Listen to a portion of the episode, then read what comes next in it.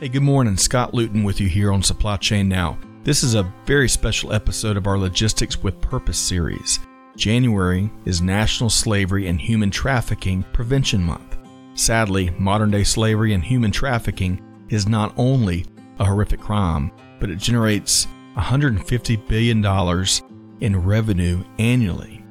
It happens in every country, every state in the U.S., and it doesn't discriminate. You can learn a lot more about this issue through this conversation with Laura Cyrus of Truckers Against Trafficking, hosted by our friends Enrique Alvarez and Kristi Porter with Vector Global Logistics. Hey, have a listen and take the next step as an individual or company to truly make slavery a thing of the past.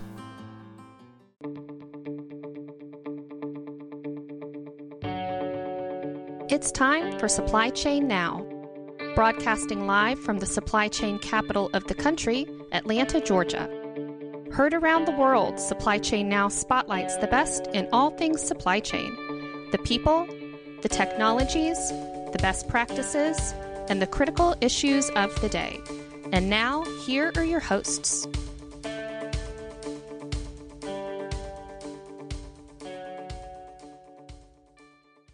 Well, good day and welcome once again to another incredible show of the uh, series Logistics with Purpose, powered by Vector Global Logistics. I'm really excited to be the host today. It's going to be a very uh, interesting and engaging conversation with a really amazing host. I also a guest, and I also have my co-host Kristi with me. Kristi, how are you doing today?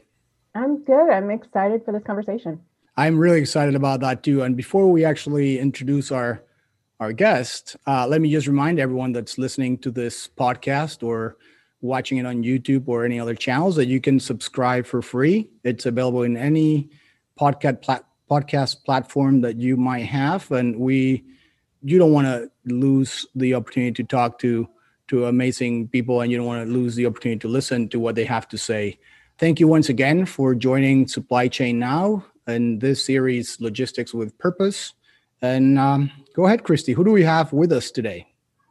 Yeah, today we have um, Laura Cyrus with Truckers Against Trafficking. Uh, she is the director of corporate engagement, and they do an incredible work over there. I've been a fan of them for a really long time, and they're leaders in the anti-trafficking space and have such a unique niche and view on the industry and the issue. So I'm really excited to hear what they have to say. So Laura, we we're really excited to introduce our audience to you and Truckers Against Trafficking.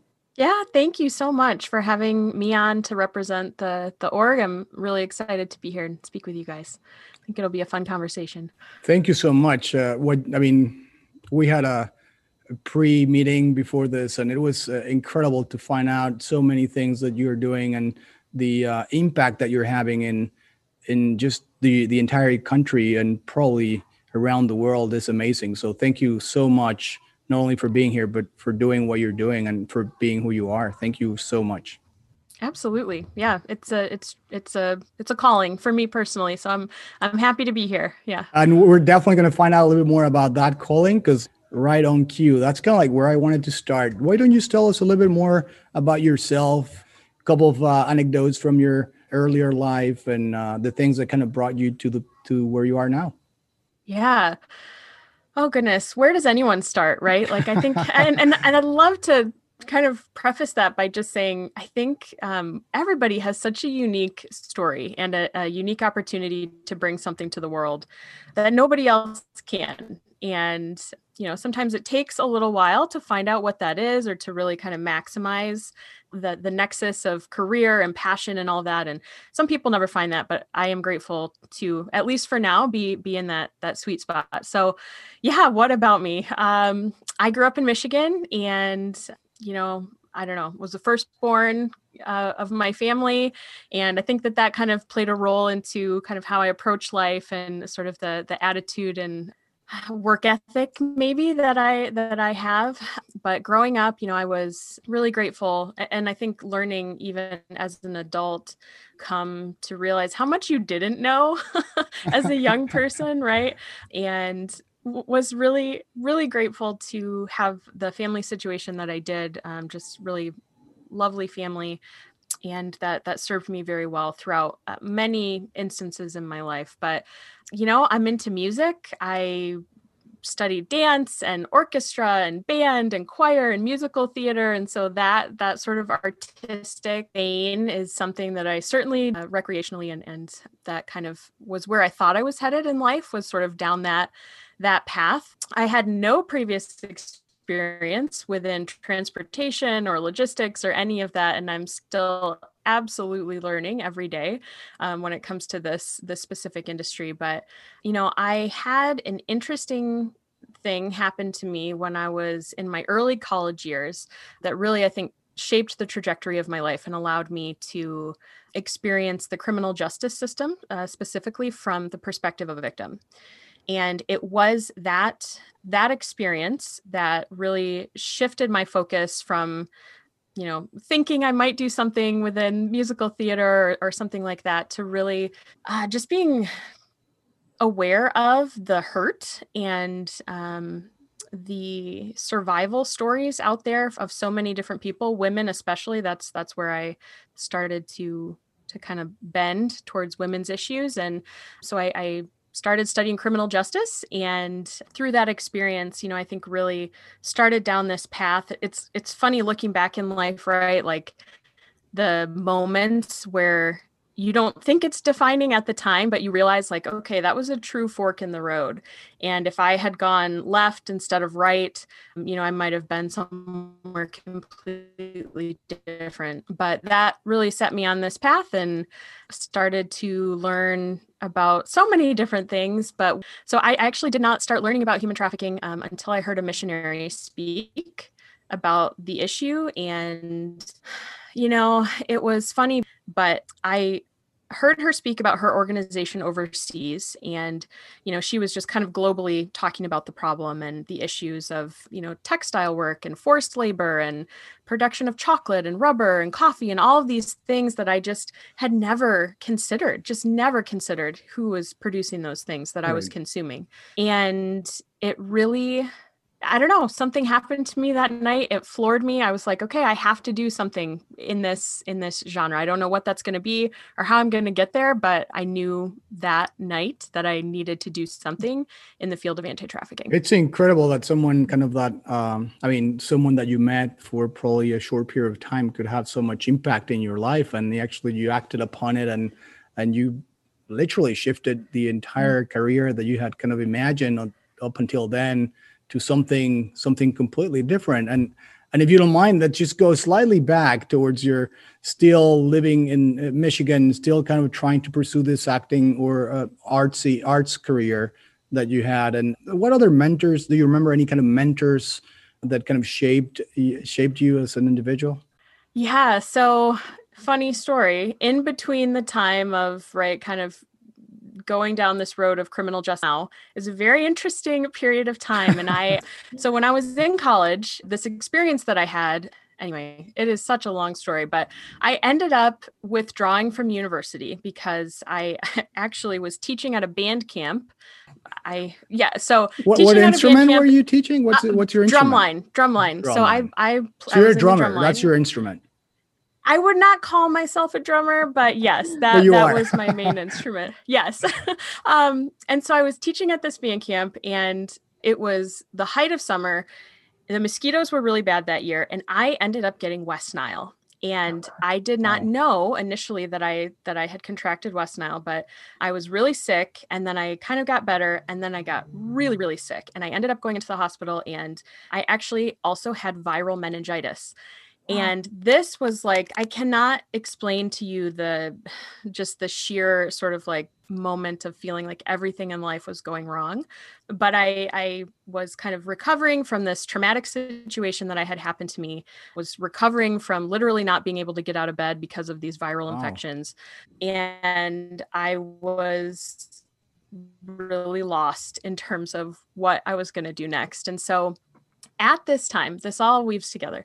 At this time, I um, actually got a job. I, I, again withdrew from university, but got a part time job helping to manage the psychology practice of a local psychologist. And he ended up being just one of the best mentors I have ever had. And so, anyway, started helping him manage this practice, handled medical billing and like all Do kinds of random. And mm-hmm. sorry to interrupt you again, No, but do you please. remember? This is such a fascinating story, and it has so many different turns. And do you remember anything that he kind of like taught you in particular?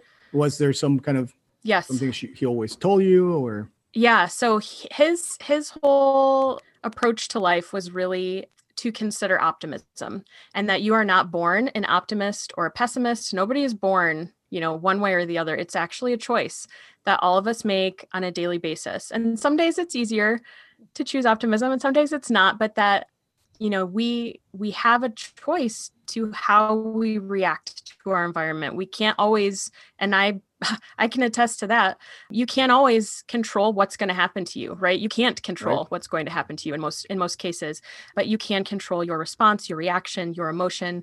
And again sometimes that's easier than others but with that sort of mindset and attitude you can keep moving forward through so much. And so that's was that's super powerful, by the way. And I feel like we're all kind of like uh, aware of that after the year that we've had in Yeah. 2020, right? No one, no one Yeah. expected anything of what we experienced, but but you're right. So you choose to be an optimist, is what you would Right. get out of him. yeah and your experience with absolutely him.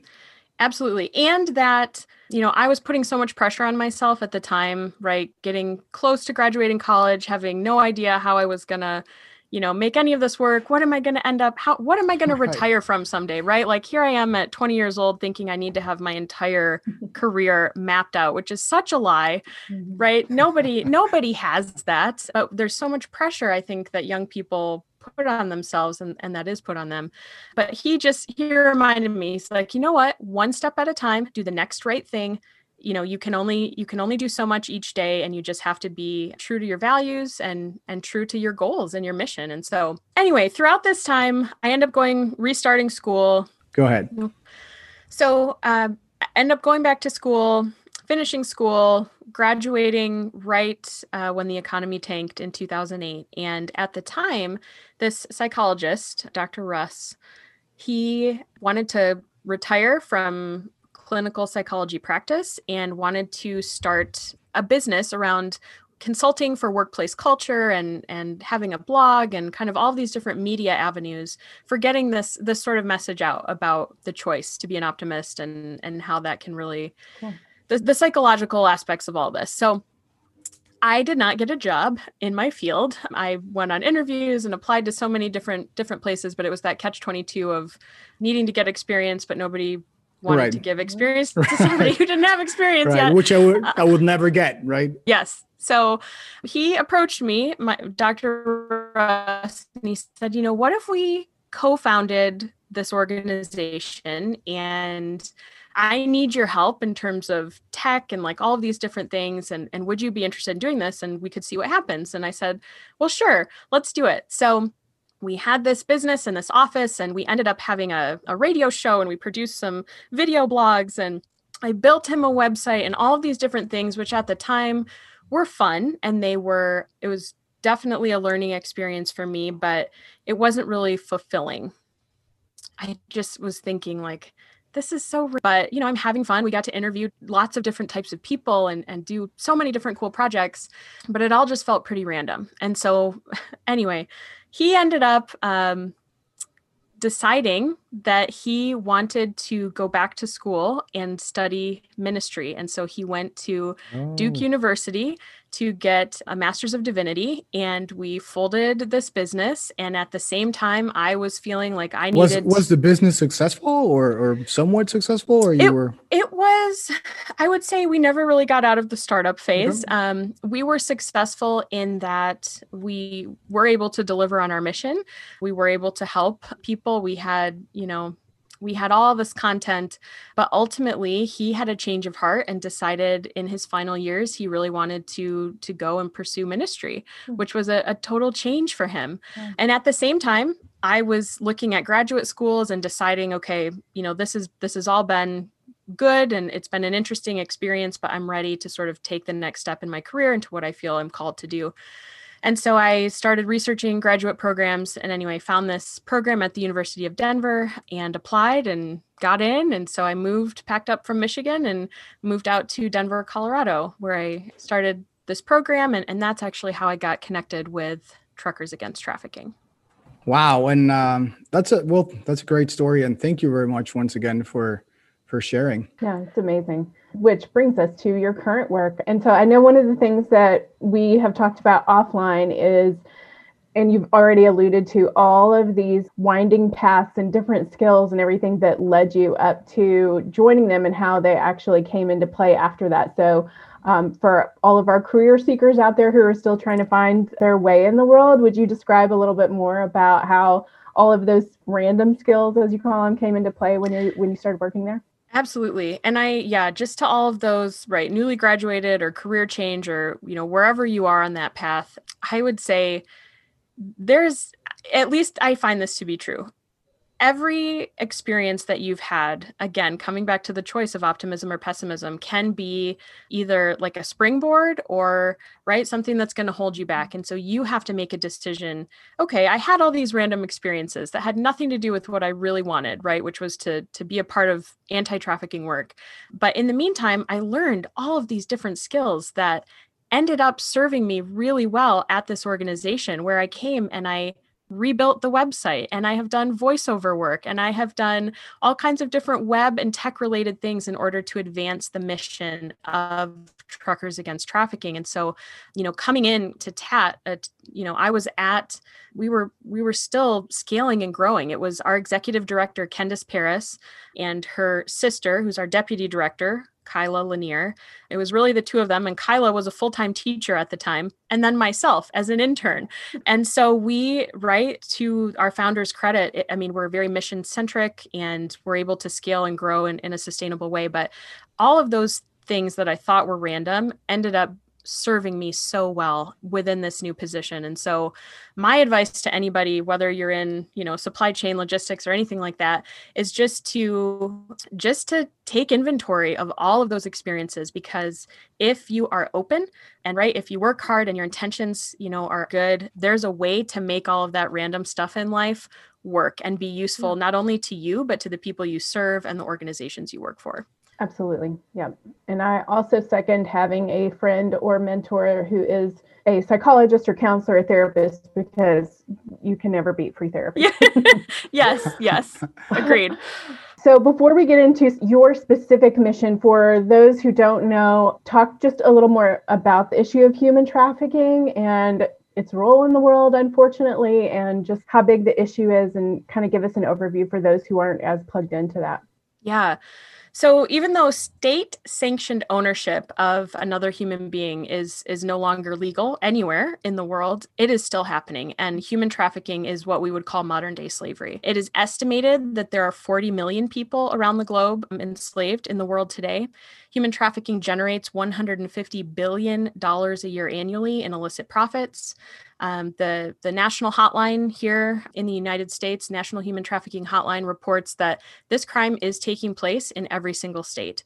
There is no zip code that is immune from this crime. Disproportionately, women and girls of color become victims of this crime. And we know that any type of vulnerability, whether it's our kids or people experiencing homelessness or job loss or food insecurity or children, especially in foster care or that are runaways or in the LGBTQ community, right? Anytime you have a vulnerability, you are unfortunately a prime target for traffickers. And so we know that this crime is happening to men and women, but it's also happening to children.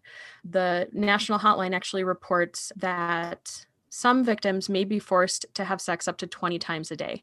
And that is an absolutely sobering thought. I think anybody who's listening or watching this episode, you know, we all know somebody who has been a victim of sexual assault, unfortunately, because that is so prevalent. And just to think about what that one incident uh, did to that person, how it just upended their life and changed everything. You think about just that one instance and then imagine that happening to you 20 times a day for weeks or months or years on end. And that is the level of trauma that these, these victims are having to endure. You know, in terms of human trafficking, TAT is mostly focused on the sex trafficking issue, but we cannot ignore labor trafficking. Right. Yeah. And so, human trafficking is the exploitation of human beings through force, fraud, or coercion for the purposes of either commercial sex. You can think prostitution, stripping, pornography, brothels, uh, most typically pimps, or forced labor. So, sweatshops, agricultural fields, domestic servitude, construction, restaurant work, nail salons, right? Anytime. Yes, anytime you have somebody that is, you know, in control of someone else, that trafficker, that victimizer, they are profiting off of someone else's back. That is human trafficking, and it is indeed uh, modern day slavery. And so that kind of gives you an idea of the scope for those that are not familiar. But you know, TAT, we have an interesting, you know, I don't know. I don't know if anybody listening to this is thinking truckers. What do truckers have to do with anti trafficking work? That's a question that comes up quite a lot. But we are a Denver based national anti trafficking nonprofit that is seeking to raise up a mobile army of transportation professionals that are going to assist law enforcement in the recognition and the reporting of the crime of human trafficking because that is going to aid in the recovery of victims and the arrest of their perpetrators. We have a whole series of educational material that is industry specific. It's free in 30 minutes or less. Transportation companies, also bus companies, and folks in the oil and gas industry within 30 minutes or less, they can train their frontline workers to recognize this crime and to report it, to know what to do, which is helping to, again, aid in the recovery of those victims, most importantly. Yeah, for sure. And then would you talk a little bit more about exactly what role these these people play in the industry, what they might be looking for, kind of give us some of the, I guess, tidbits to pull out um, of your yeah. training and the overview and how specific it gets? Yeah. So within the the trucking industry, right, we know unfortunately drivers may see this at truck stops, rest areas, hotels, motels, city streets, places of business where they're delivering loads. They are on the front lines. And unfortunately, this crime sometimes does literally come knocking on their doors mm-hmm. when they're at a rest area or truck stop somewhere like that. And what drivers need to be looking for, we have two main red flags. The first is anytime you see a minor engaged in potentially trying to solicit sex or, or engaged in commercial sex, that is a huge red flag. If you are a minor, you cannot consent and you are a victim of human trafficking if you're being forced to do this. Or anytime you see someone under the control of a pimp, regardless of the age or gender of that victim. Those are red flags that trafficking may be taking place. What we ask is that drivers or anybody calls in a tip mm-hmm. to the National Human Trafficking Hotline, which that number is 1 888 3737 888, or to local 911 or, or non emergency law enforcement and really, what we're asking, we're, we're not asking drivers to intervene in any way. This is really about bystander intervention, mm-hmm. right? There are millions of truck drivers out there. And the more and more I've, I've spoken to different people throughout my time here at Truckers Against Trafficking, you know, I've, I've talked with drivers who've been over the road for years and said, you know, I've seen this I just didn't really know what I was looking at. I didn't know what to do. I didn't know there was anything I could do. I just thought that that person, you know, made bad choices or something and they were there because they wanted to be there. And now they have a greater understanding of this crime. The fact that traffickers are counting on all of us, truckers included, to think that that person that that's being sold is is just a prostitute, right? And that we're not going to want to get involved. But the reality is men and women of the transportation industry are some of the best people I have ever met. And they would literally give you the shirt off their back. And so to just get a little bit of training and help them understand what to look for and what to do, they all say, Well, I've got kids, or I've got nieces or nephews, or I've got grandkids, or I don't have any of that, but I, I care about people, right? Um, and so I'm absolutely willing. If all you're asking me to do is, you know, learn some signs, mm-hmm. make a phone call, I'm willing to do that. Right. So and that's really what we're after. Also, of course, has the opportunity to text. I believe there's an app now. Yes. So it's really easy for people to report because the other two tricky aspects of that are a lot of times people don't see themselves as victims yes because they were just sort of lured into this through a yeah. relationship and oh, you know, if you said, is that your pimp? That's also not a word they would typically use. It's boyfriend, girlfriend, right. yeah, something like that. So it's always better to report and be wrong than not report and wonder later. So your company is also, or your nonprofit is also really interesting because it's female founded in a male dominated industry. So talk a little bit more just about how the fruition of the organization overall. Yeah, that's so great. So we have it's funny because people will write us not not so much anymore, but oftentimes when they would write our general inbox, they would say, "Dear sirs," and it's like, it was like, just not even one. Yeah, yeah. Uh, which we do we do have we do have a man on our staff, but okay, one. Yeah. but uh, yeah, so the the genesis of TAT is really brilliant. So our one of our co-founders, her name is Lyn Leeburg, and she read a book by a man called David Batstone, named David Batstone, called Not for Sale. And when she read that book, she was floored. She wanted to do something. And so she gathered her four daughters, who are all amazing and justice minded and just amazing human beings. And she said, We have to do something about this. And so their family had a, a, small ministry called Chapter 61 Ministries, and they decided to put together this anti trafficking awareness conference or event. And so they this happened in denver. They brought in speakers from all over. One of the the speakers was um, an fbi agent and he was mentioning that truck stops were one of the places that they had found minor victims. And he kind of went on to talk about you know what if we could train gas station employees or you know all these people sort of this this idea of bystander intervention. And mm-hmm.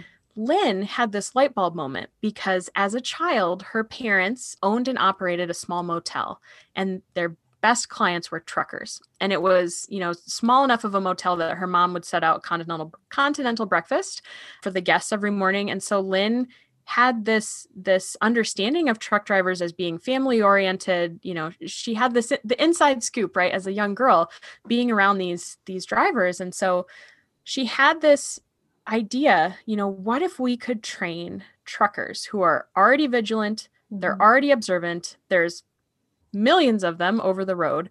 What if we could train them to understand the signs and then to act? Uh, what, you know, what might happen? And so anyway, TAT really took off. The ministry folded. Truckers Against Trafficking became its own 501c3 organization. Mm-hmm. And really, we have scaled and grown from there. We're now working in the bus industry. So, both transit, trailways like cross country buses as well as school bus. We have training specific to those industries. We're working in oil and gas. We have our Empower Freedom program, which speaks to the oil and gas industry. We've replicated our model in Mexico. We've rolled out TAT Canada.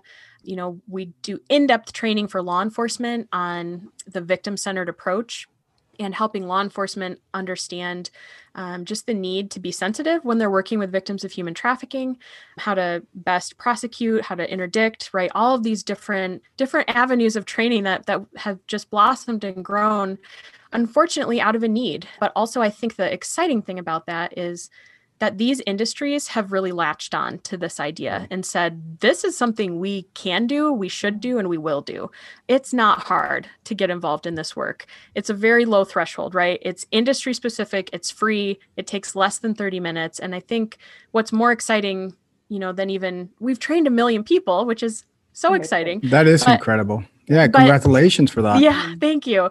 Beyond that is just seeing the ripple effect and and helping professionals in trucking companies or shippers or manufacturers or law enforcement or whoever it is not only can they affect change professionally within their their professional sphere but personally as well. We are helping to educate so many moms and dads about human trafficking and the mm-hmm. fact that they need to talk to their kids and you know be looking out for this or that. And i think for me i I mentioned this in our dis- our discovery call that we had, but I like to think of myself as a fire starter and to get other people within organizations so excited about this work and help them catch the vision of what we're trying to do and that it really aligns very neatly with whatever their business is and get them so excited about this that then they go and they go into their company and say, hey, this is something I think we need to do. And they get others excited.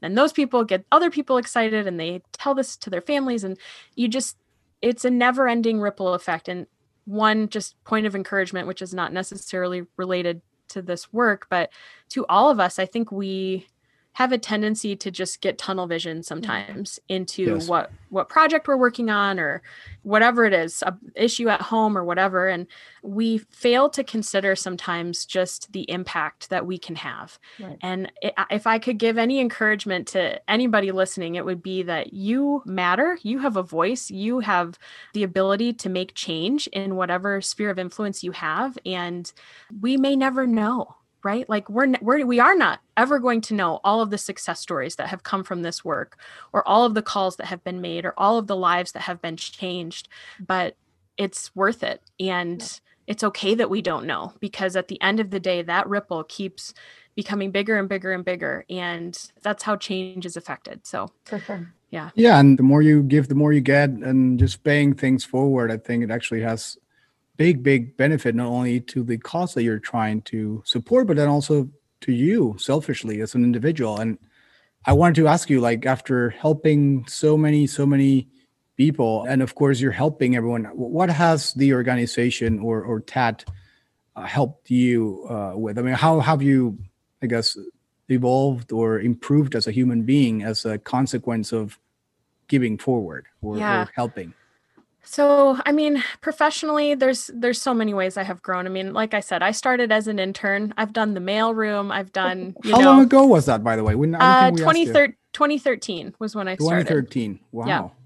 So it's a Um, pretty young organization. If you, It, we celebrated our 10th year in 2019. Yeah, so we're still we're still pretty young. Yeah. Um but uh you know, I I've had a chance. Okay, this is a good one. Because of my personal experience that I had this traumatic event, I have worked to overcome claustrophobia hmm. like none other. And for 10 years, I did not get on an airplane because I was just too overcome with anxiety and fear thinking about being trapped in a metal tube up in the air for X number of hours, whatever. But I had the opportunity to start traveling to trucking shows and all these different places. And it really came to a point where I knew that I could help to share this message and that my fear was holding me back mm-hmm. personally and professionally. And so it really was through the encouragement of our executive director and our team and just thinking again thinking about how how can I keep taking this message forward that I was able to say, okay, I'm at least willing to get on a plane. I'm not going to say I'm going to enjoy it, but I'll get on the plane and I'll go wherever. Well, I have to tell you, unfortunately covid has derailed my my aviation my newfound love for aviation but you know in 2019 i think i was flying two or three times a month all over the nation speaking at conferences Wow. helping to get stakeholders involved and while i would say i still don't necessarily enjoy it it's easy to get on a plane and that has been huge for me. So there are these professional you know professional advancements that i've made but i think personally i also work alongside survivors of this mm-hmm. and hearing their stories seeing how they have turned something so traumatic into a positive outcome and being able to train others and educate others has been just very rewarding for me. And that's why i do the work right is for all of those people out there that just need somebody to step in or to make a call or to give them a chance, right? To recognize that each person has dignity, has a story, has a purpose. And together, by itself, TAT is not going to solve the issue of human trafficking. We're not going to put a stop to it on our own, but we are one organization, part of a larger web that is working to combat this crime in many different ways. And it's just one piece of, right, the the modern issues that all of us are dealing with. So um, we all have a little piece of a bucket to carry, and it's just up to us to to carry that bucket to keep throwing water on these fires and eventually put them out. Yeah, for sure. And while we're on the more positive side of this deep dark issue, do you have a couple, one or two success stories you can share? Absolutely. So, one that I would share is we actually have a video of this. If you go to our YouTube page, you can check out our Be a Changemaker video. But there was a, an RV that pulled into a truck stop parking lot a couple years ago. And there was a truck driver who was also parked at that truck stop parking lot. And he noticed this RV, noticed that it looked kind of beat up, out of place but he just kind of kept going about his paperwork, whatever he was doing, and decided, you know, I don't know if it's really something suspicious or not. Well, he looked up again and he thought he saw a young woman peek her head out of the window of that RV, only to have a black curtain pushed in its place and a commotion ensue inside that he knew he had to make the call. And so he made the call. Troop, state troopers showed up, were able to interview the occupants of that vehicle, Laura Sorensen and Aldair Hodza, um, who said that they were on vacation in the area visiting her daughter. And there was this third party, this young woman inside of that RV and she looked disheveled, malnourished. She wouldn't make eye contact with anybody. But at some at some point of that conversation, she looked at one of the troopers and bugged her eyes out like, "Please help me get me out of this situation." Thankfully that trooper picked up on that cue, asked to speak with that young woman outside of the RV as soon as the door was closed, uh, she began to weep. She said that she had been kidnapped out of the state of Iowa a couple weeks prior, had been forced to prostitute at various locations, again, ending up at that truck stop in Virginia. That same day, she had been forced to perform sex acts not only on Aldair Hodza, one of her traffickers, but also another unknown male inside that RV at the truck stop. When Doctors would later evaluate her at the hospital. They told state police investigators that had she not been separated from her traffickers that day, she would have died within 24 to 48 hours, just due to the nature of the severe trauma and torture truly that she had been experiencing. This is a bit graphic, but I mean, they were yeah. heating up metallic instruments on the stove of that RV and inflicting wounds on her body, spraying chlorine bleach into those wounds. We talk about coercion being one of the tools that traffickers use to keep their victims under control. They had actually slit a dog's throat in front of that young lady and made her watch that animal bleed out and die and said, if you don't do what we're telling you to do, this is going to be you and this is going to be your family. So thankfully, she was recovered um, that day and is now safe and back home with her family. And she calls Kevin her guardian angel. And I'm really proud to say that he calls himself a trucker against trafficking. And that's just one of so many stories. Yeah. You know, I I could go on with others, but I, I think we just have to remember again one phone call. You don't have to be right. That's the other thing. Anybody that's listening to this podcast, you don't have to be a trucker you know, you don't really have to know much. It's just if you see any of these red flags, which I would encourage you to download our app, Truckers Against Trafficking, on any app platform. It's free, it's interactive, there's case studies, red flags, all kinds of information. But when you call that hotline, you can just tell them, hey, this is what I think I'm seeing, and this is why. Was there a, a car or a a van that pulled into a truck stop parking lot and now all of a sudden three or four girls or women get out and they start going truck to truck knocking on doors. Mm-hmm. does it look like there's somebody in control of those people right? There's there's so many things that maybe independently aren't like oh that's definitely trafficking right? But if if you start to see a pattern or if you start to see multiple signs call the hotline. They have said we would rather people call and be wrong than not to call, right? And and have that victim continue to endure a life of of slavery.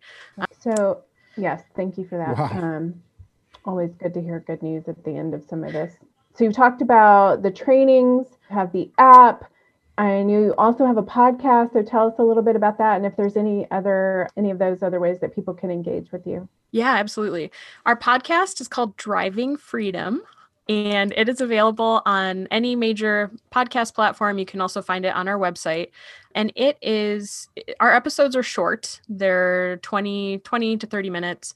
They're meant to be content rich training opportunities specifically for drivers, right? With with drivers in mind, but anybody can listen and learn more about this work and how they might be able to spot human trafficking as well. So I would encourage you to check that out, Driving Freedom.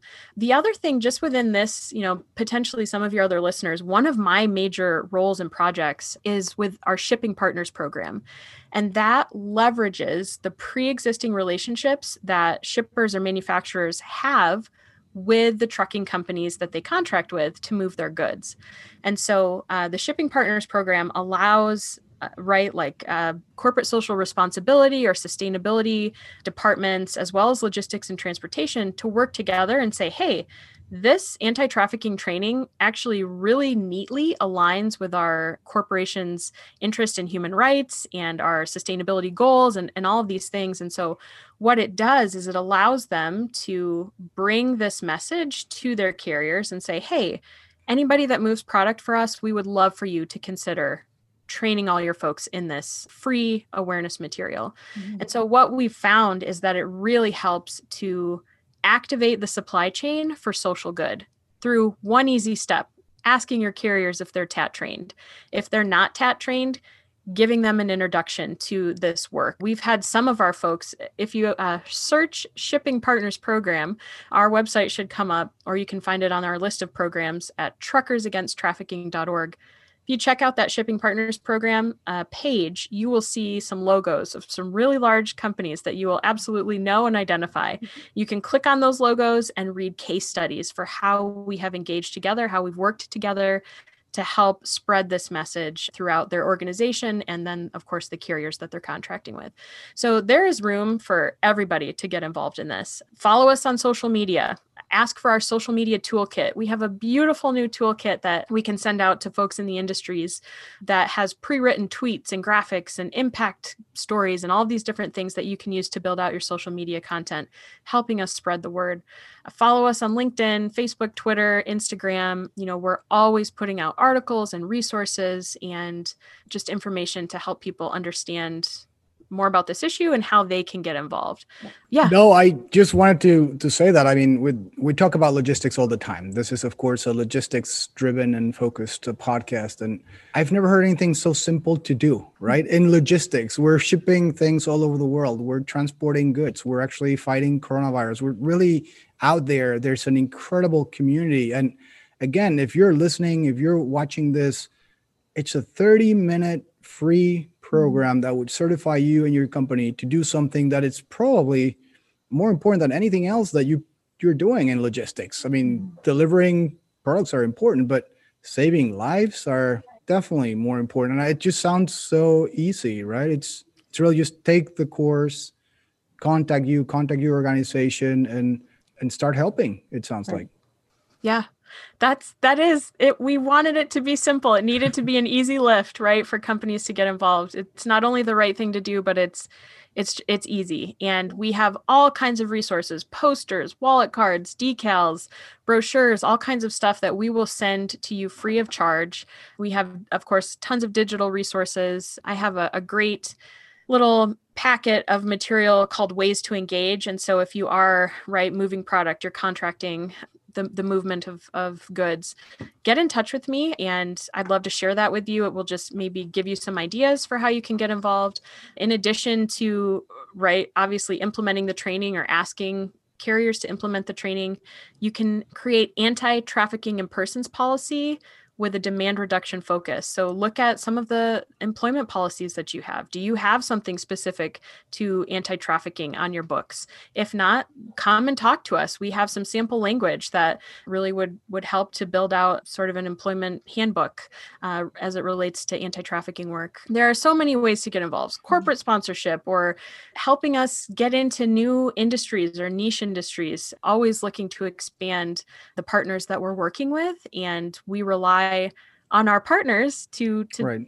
help us spread the word which is again thank you so much yeah. for having me on your podcast of course donations are always welcome so your mission can continue yes yes absolutely yeah that's yeah something that is essential in the and that's the also something you can do through the website i imagine yeah. right just yes. go donate through the website if there's yep. a large donation right. they want to talk to you or someone else yeah Yep. Just contact you as well. And we'll put all those different links and right. all the different information that you have mentioned and shared with us today in the uh, description of this podcast. And we'll yeah. continue to support you. I actually took a lot of notes kind of as you were going through the different things. And also Vector, we're actually definitely going to have to go and revisit our employee handbook after this conversation with you and make sure that we're not only compliant, because that's really not the main thing. It's a we should probably aim at something higher than just that, right? Mm-hmm. Just trying to go out there and and help. And and again, it's it's a 30 minute video. We spend 30 minutes in so many other things that are yeah. definitely less important and worth our while. So yeah. yeah. And for our, anybody who's multitasking during this conversation, uh, which is most of us, especially these days, so give us just the top a couple of things that would be most helpful to you guys right now. Yeah, absolutely. Um, I think start follow us on social media. Um, you can share our posts. You, that will help give you an idea of ways that you can get involved. Second is I really would encourage everybody to visit our website, truckersagainsttrafficking.org.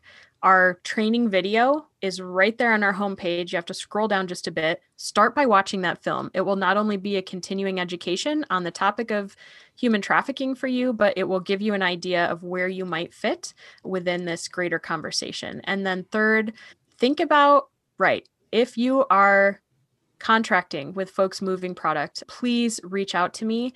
Let's have a discussion about how you might be able to leverage your influence or help us spread the word in any way. You know, we work with so many different folks all over these various industries. And if there's one thing you take away from this, it's that you can make an impact.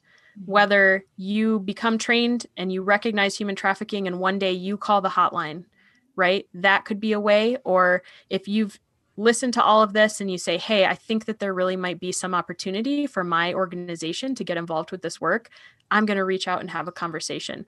Please do. I am just as talkative and bubbly on my exploratory brainstorming calls that I have with partners as I am on this podcast. So um, you will not be bored. But that's really the favorite part of my job is just helping people understand that you can make an impact. You absolutely can, both personally and professionally. Awesome. Thank you so much for your time. Thank you for having me. Laura, this really is this it. has been a pleasure and thank you so much uh, again not only for the time that you have given us but for what you do and what everyone else at your organization is doing. Please on our behalf tell them that we appreciate what they're doing and it's incredibly important and, and we're going to be very supportive now that we actually have found you and uh, and we'll definitely help you with everything you asked us to do. And i encourage everyone listening and watching again just to take the time right? Just just care. It's something that doesn't take much.